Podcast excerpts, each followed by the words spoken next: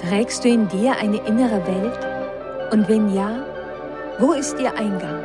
Ist die aufregendste Reise, die wir antreten können, die Reise in uns selbst? Und wenn ja, ist es möglich, dass wir durch unsere inneren Augen die äußere Welt ganz anders sehen? Dieser Podcast heißt Welt von Beyond. Und irgendwo zwischen dem Dunkel der Nacht und dem Tagesanbruch ist der Zugang zu deiner inneren Welt.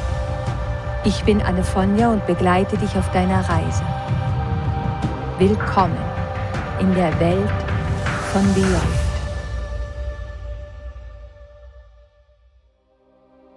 Herzlich willkommen zu unserer heutigen Reise Beyond. Es war ein Abend in meinem ersten Jahr an der Universität. Ich habe damals Schauspiel studiert und dachte, dass dies mein großer Traum wäre. Ich war so glücklich, dass ich die Aufnahmeprüfung an einer staatlichen Schauspielschule bestanden hatte. Eine private, die hätten wir uns auch gar nicht leisten können. Eigentlich hätte alles wunderbar sein können. Aber da war dieses Gefühl von tiefer Unsicherheit in mir, welches mich eigentlich meine ganze Kindheit und Jugend über begleitet hatte. Ich hatte einfach kein Selbstwertgefühl, kein Selbstbewusstsein. Heute weiß ich, dass es dafür viele, viele Gründe gab. Aber damals war da einfach nur dieses Loch, diese Leere in mir und mein beständiger, ewiger Kampf, diese füllen zu können. Und in meinem Bestreben, diese füllen zu können, ja, in dem Bestreben wurde das Loch in mir immer nur größer und größer. Es war einfach zum Verzweifeln. An meinem ersten Tag an der Universität halten auf eine richtig ungute Art und Weise die Sätze in mir wieder, du hast zu wenig Lebenserfahrung. Vielleicht wäre es besser, du würdest erst einmal ein wenig leben, bevor du Schauspielerin werden willst. Diese Sätze hatte ich von jemandem gehört, den ich eigentlich aufgesucht hatte, um mir Rat zu holen für meinen Weg, und diese Sätze hatten mich tief getroffen, denn sie berührten all das, wofür ich mich schämte. Weil ich so unsicher war, hatte ich so gut wie keine Freunde und ich tat auch nicht das, was die anderen Jugendlichen taten und ich hatte vor allen Dingen überhaupt keine Erfahrungen mit der Liebe und überhaupt keinen richtigen Zugang zu meiner eigenen Weiblichkeit. Davon war nichts zu spüren. Ich war einfach nur voller Selbstzweifel und voller Scham. Und das waren die Punkte, die ich so fieberhaft versuchte irgendwie verstecken zu können. Es war an einem Abend in meinem ersten Jahr an der Universität, als ich in meinem kleinen Studentenzimmer saß und völlig verzweifelt war. Wie sollte ich es schaffen, dass die anderen meine schwachen Stellen nicht merken würden? Denn die, davon war ich überzeugt, warteten ja nur darauf, dass ich mich blamierte. Das stimmte überhaupt nicht, aber in meinem Kopf war es genau so. Also stellte ich mich vor meinen Spiegel und darin sah ich eigentlich nichts.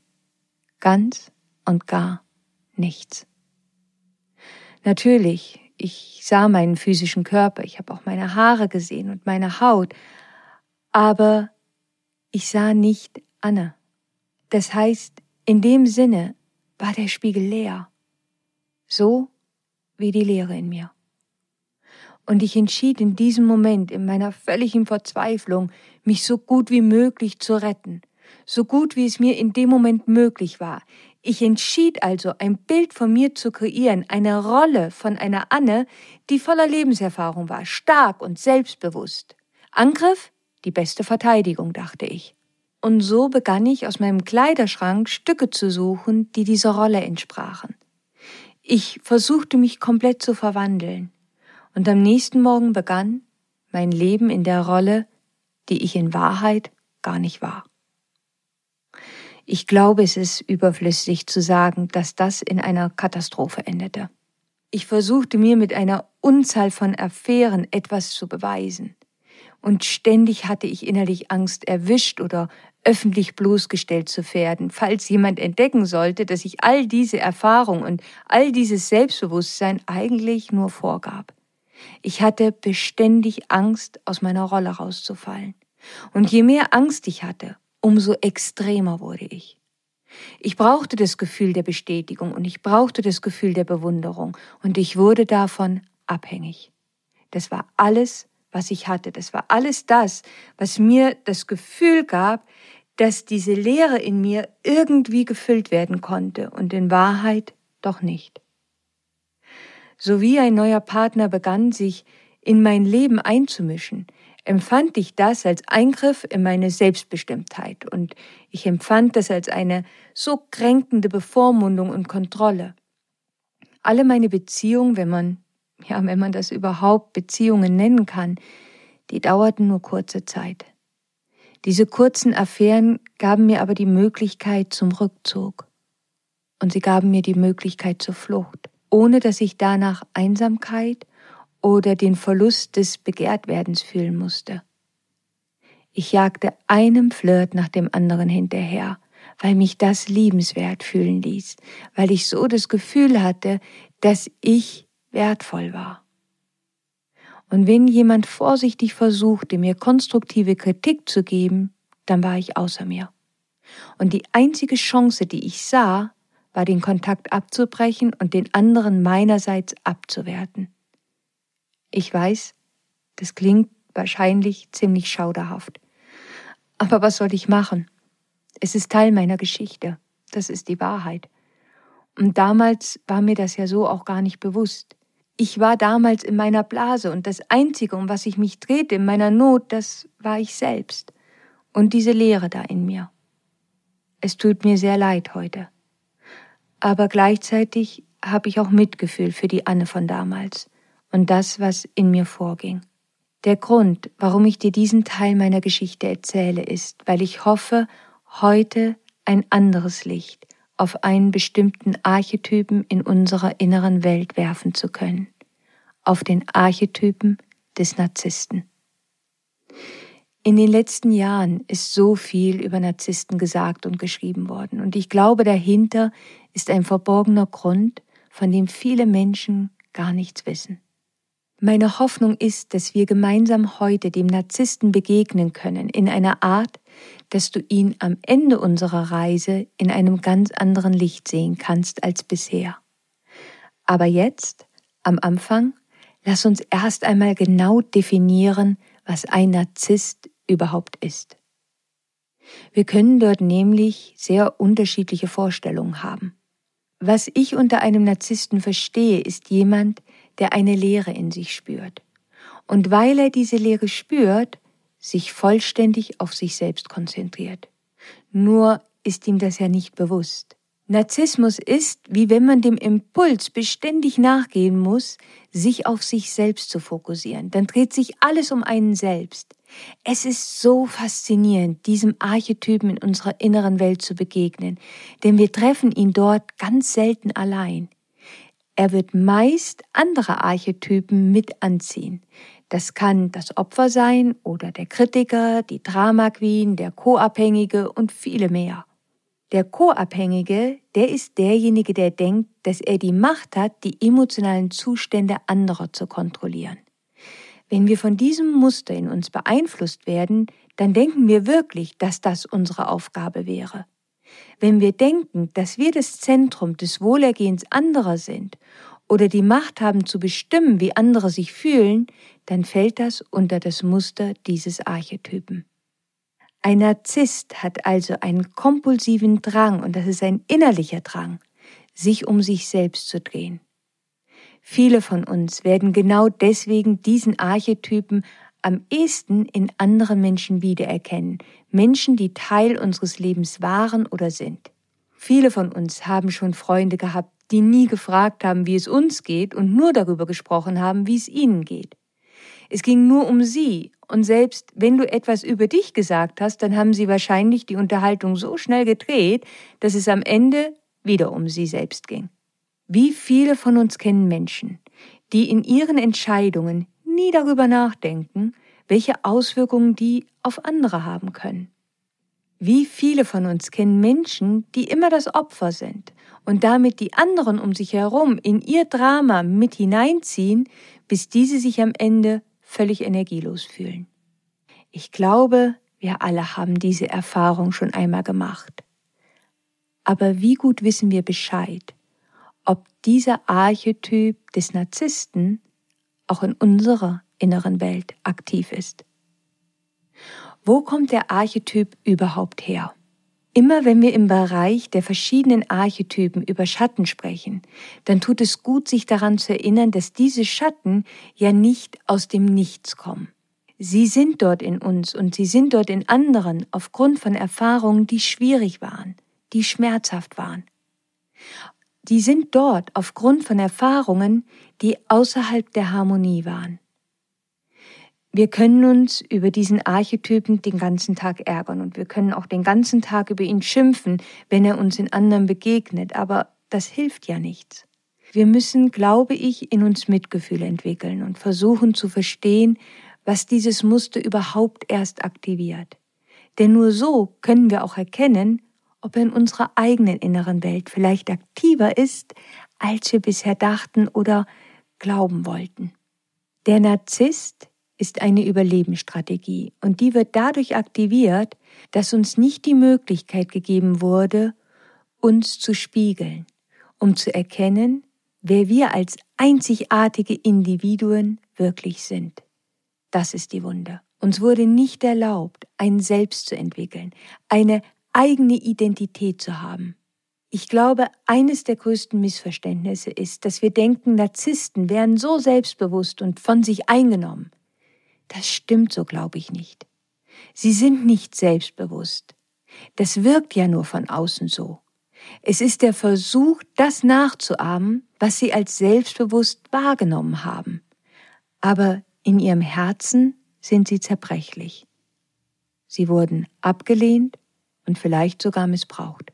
Nicht ihr Selbstbewusstsein ist ihr Motor, sondern der Ort in ihnen, an dem sie die Gefühle des Verlusts, der Wut, des emotionalen Hungers und der Scham gespeichert haben. Wir leben in einer christlich geprägten Kultur. Wir sind uns nur nicht immer bewusst, wie stark diese Prägung die Art beeinflusst, wie wir die Realität wahrnehmen. Wir wurden in dieser Gesellschaft so geprägt, dass wir denken, der größte Akt, den wir einem anderen anbieten können, ist ein selbstloser Akt. Selbstlos zu handeln, das ist auch wunderschön. Das ist ein wundervoller Glaube und das ist ein großartiger Ehrenkodex.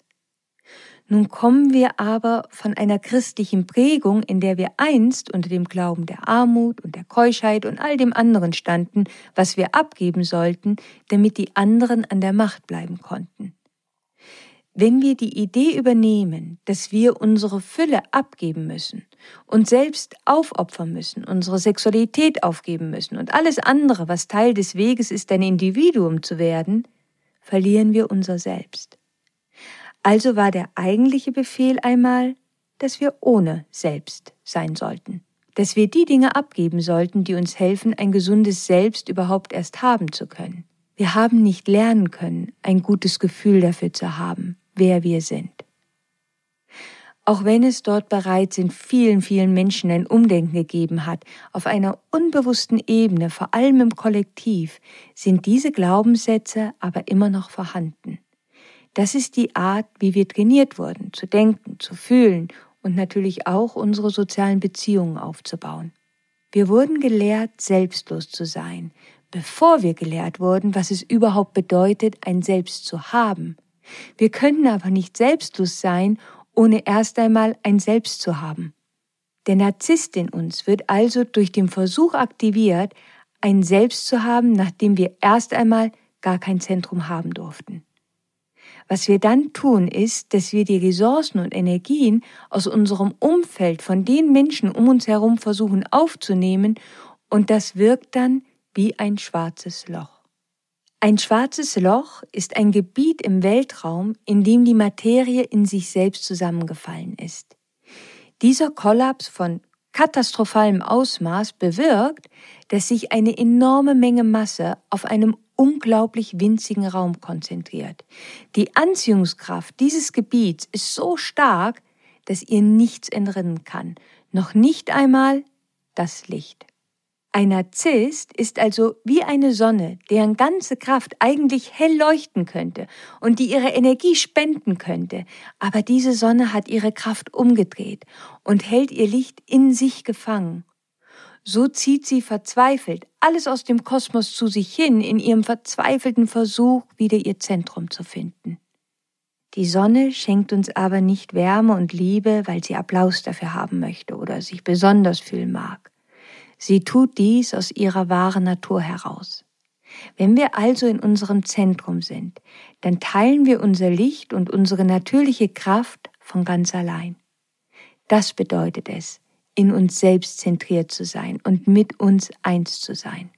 Das Wort Individuum kommt aus dem Lateinischen und bedeutet ungeteilt.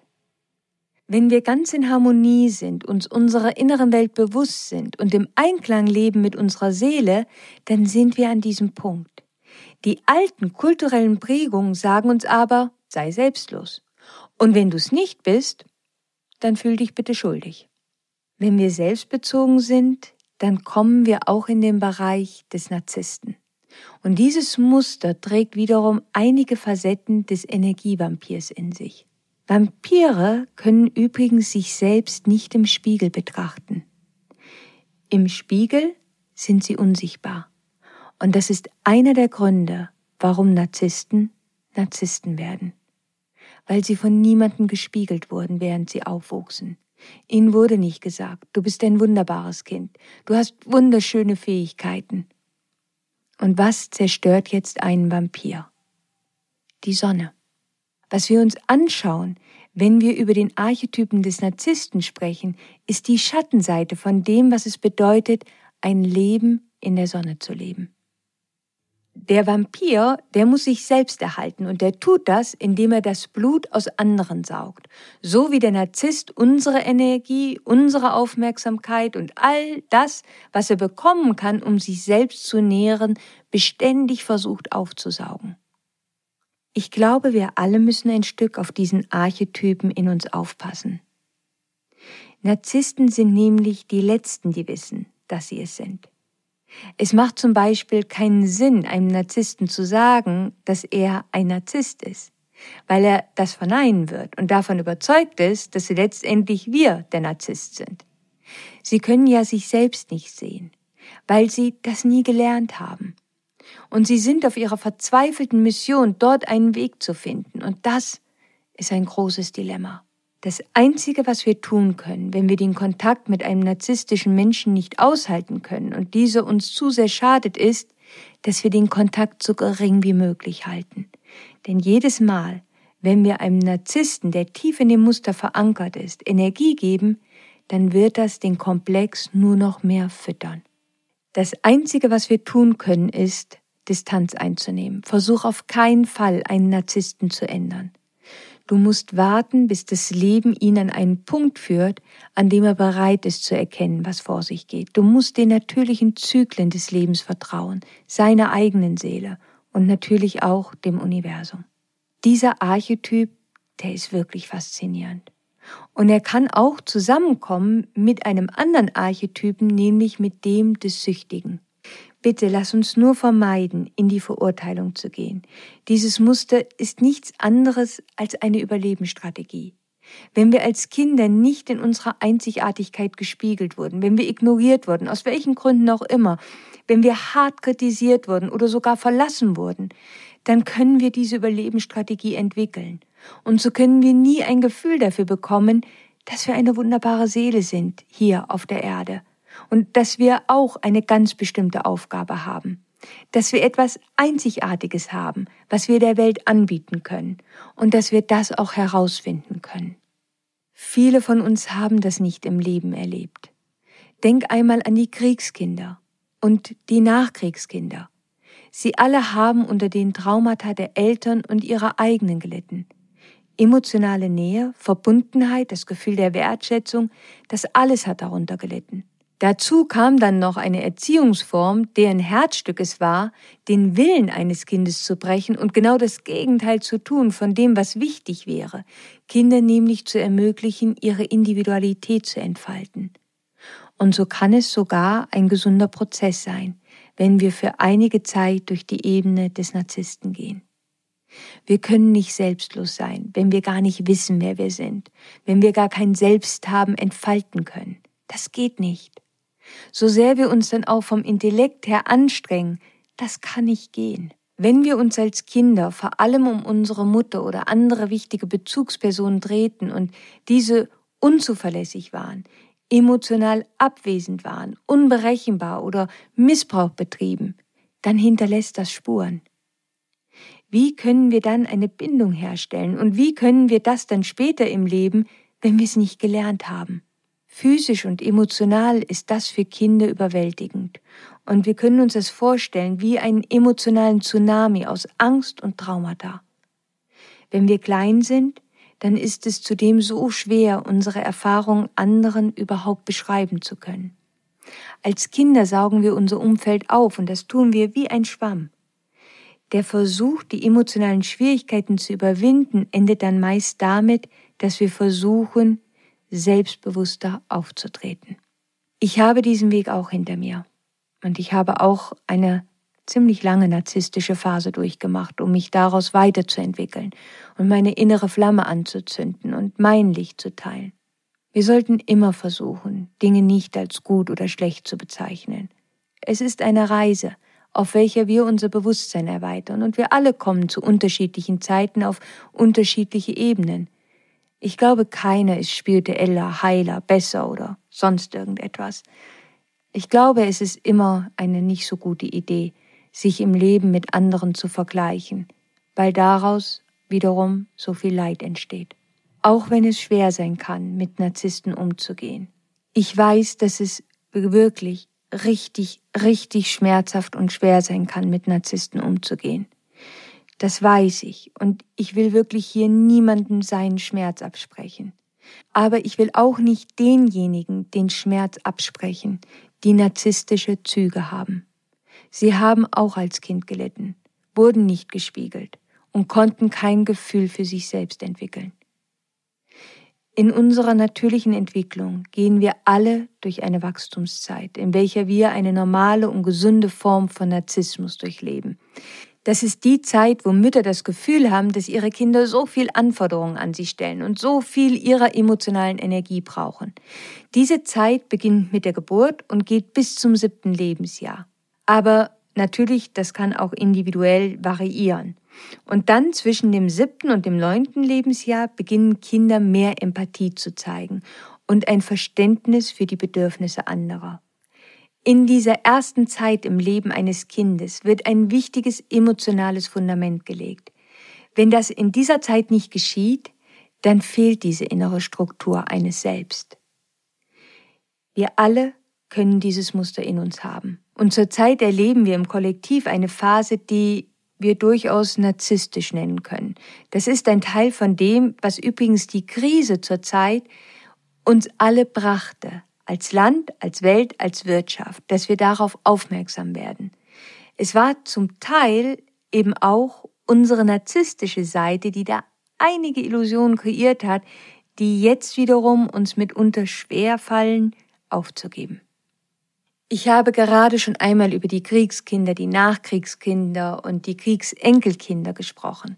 Es gibt eine Generation von Babyboomern, die eine wirklich narzisstische Bewegung gestartet haben. Und zwar als einen therapeutischen Katalysator, um uns zu helfen, ein gesundes Gefühl für uns selbst wieder zu erhalten. Und ich meine das wirklich absolut positiv. Wenn es uns nicht erlaubt ist, unsere Einzigartigkeit zu entfalten, dann bewegen wir uns hin zu diesem narzisstischen Muster, weil es das nicht gelebte Leben in uns ist, das uns gefangen hält in dem schwarzen Loch und was uns dazu bringt, mehr von unserem Umfeld zu nehmen, als das wir geben. Und wie viele Menschen haben aufgrund der Kriegstraumata und deren Auswirkungen so viel nicht gelebtes Leben in sich. Wenn wir darüber einmal nachdenken, dann erkennen wir, dass dieses Muster am Ende mit uns allen irgendwie zu tun hat. Einige Menschen können sicherlich dieses Muster im Extremleben und in diesem Komplex wirklich heftig feststecken. Aber worum es mir auf unserer heutigen Reise Beyond geht, ist zu sehen, dass wir alle bis zu einem bestimmten Grad narzisstisch sein können. Und das wollen wir erforschen, damit wir zurückkommen können zu unserem Zentrum und mit unserem Licht die Welt nähern können. Wir leben in einer Zeit, in welcher wir uns genauer ansehen müssen, wie wir als Gemeinschaft zusammenleben, wie wir miteinander arbeiten können.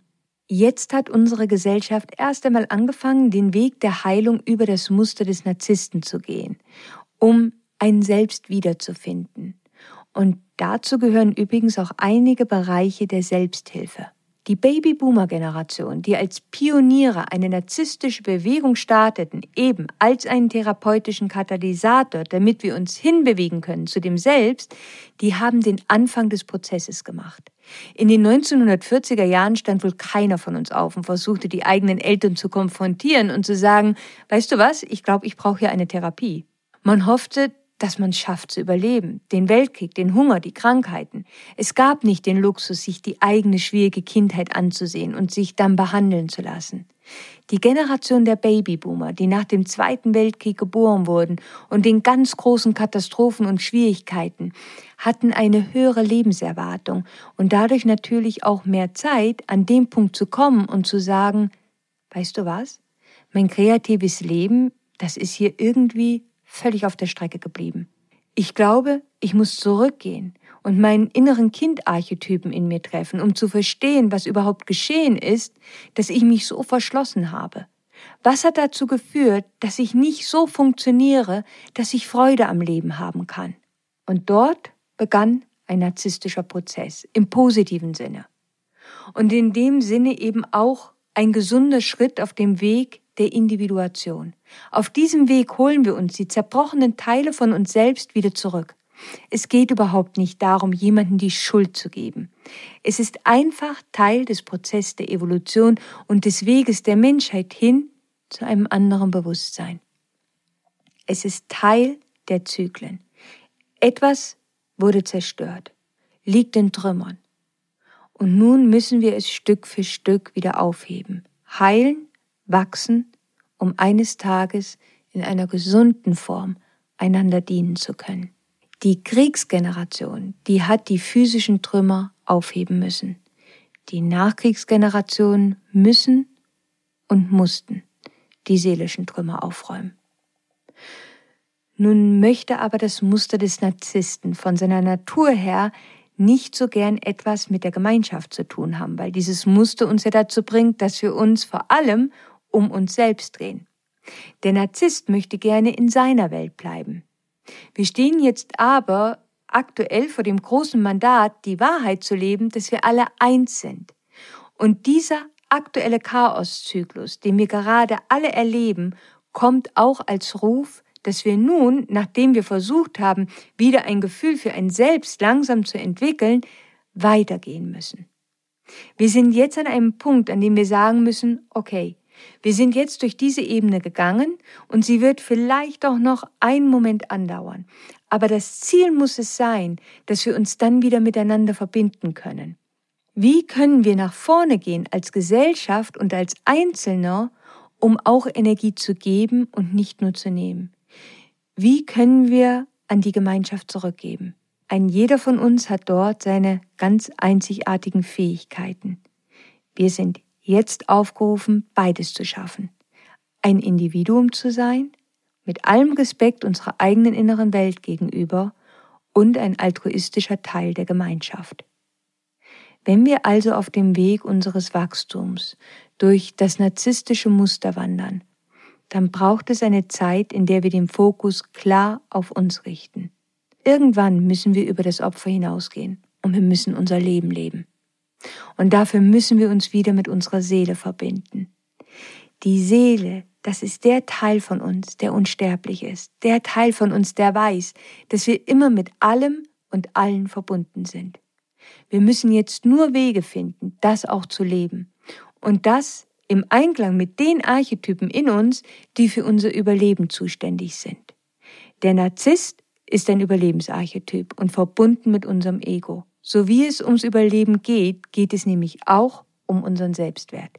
Das heißt, alle Schattenarchetypen sprechen immer über alle möglichen Lektionen verbunden mit unserem Selbstwert.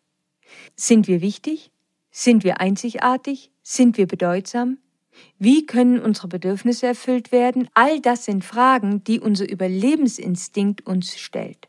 Und dafür müssen wir erst einmal herausfinden, was unsere Bedürfnisse sind. Wir können unser Selbst erst aufgeben, wenn wir erst einmal eins hatten.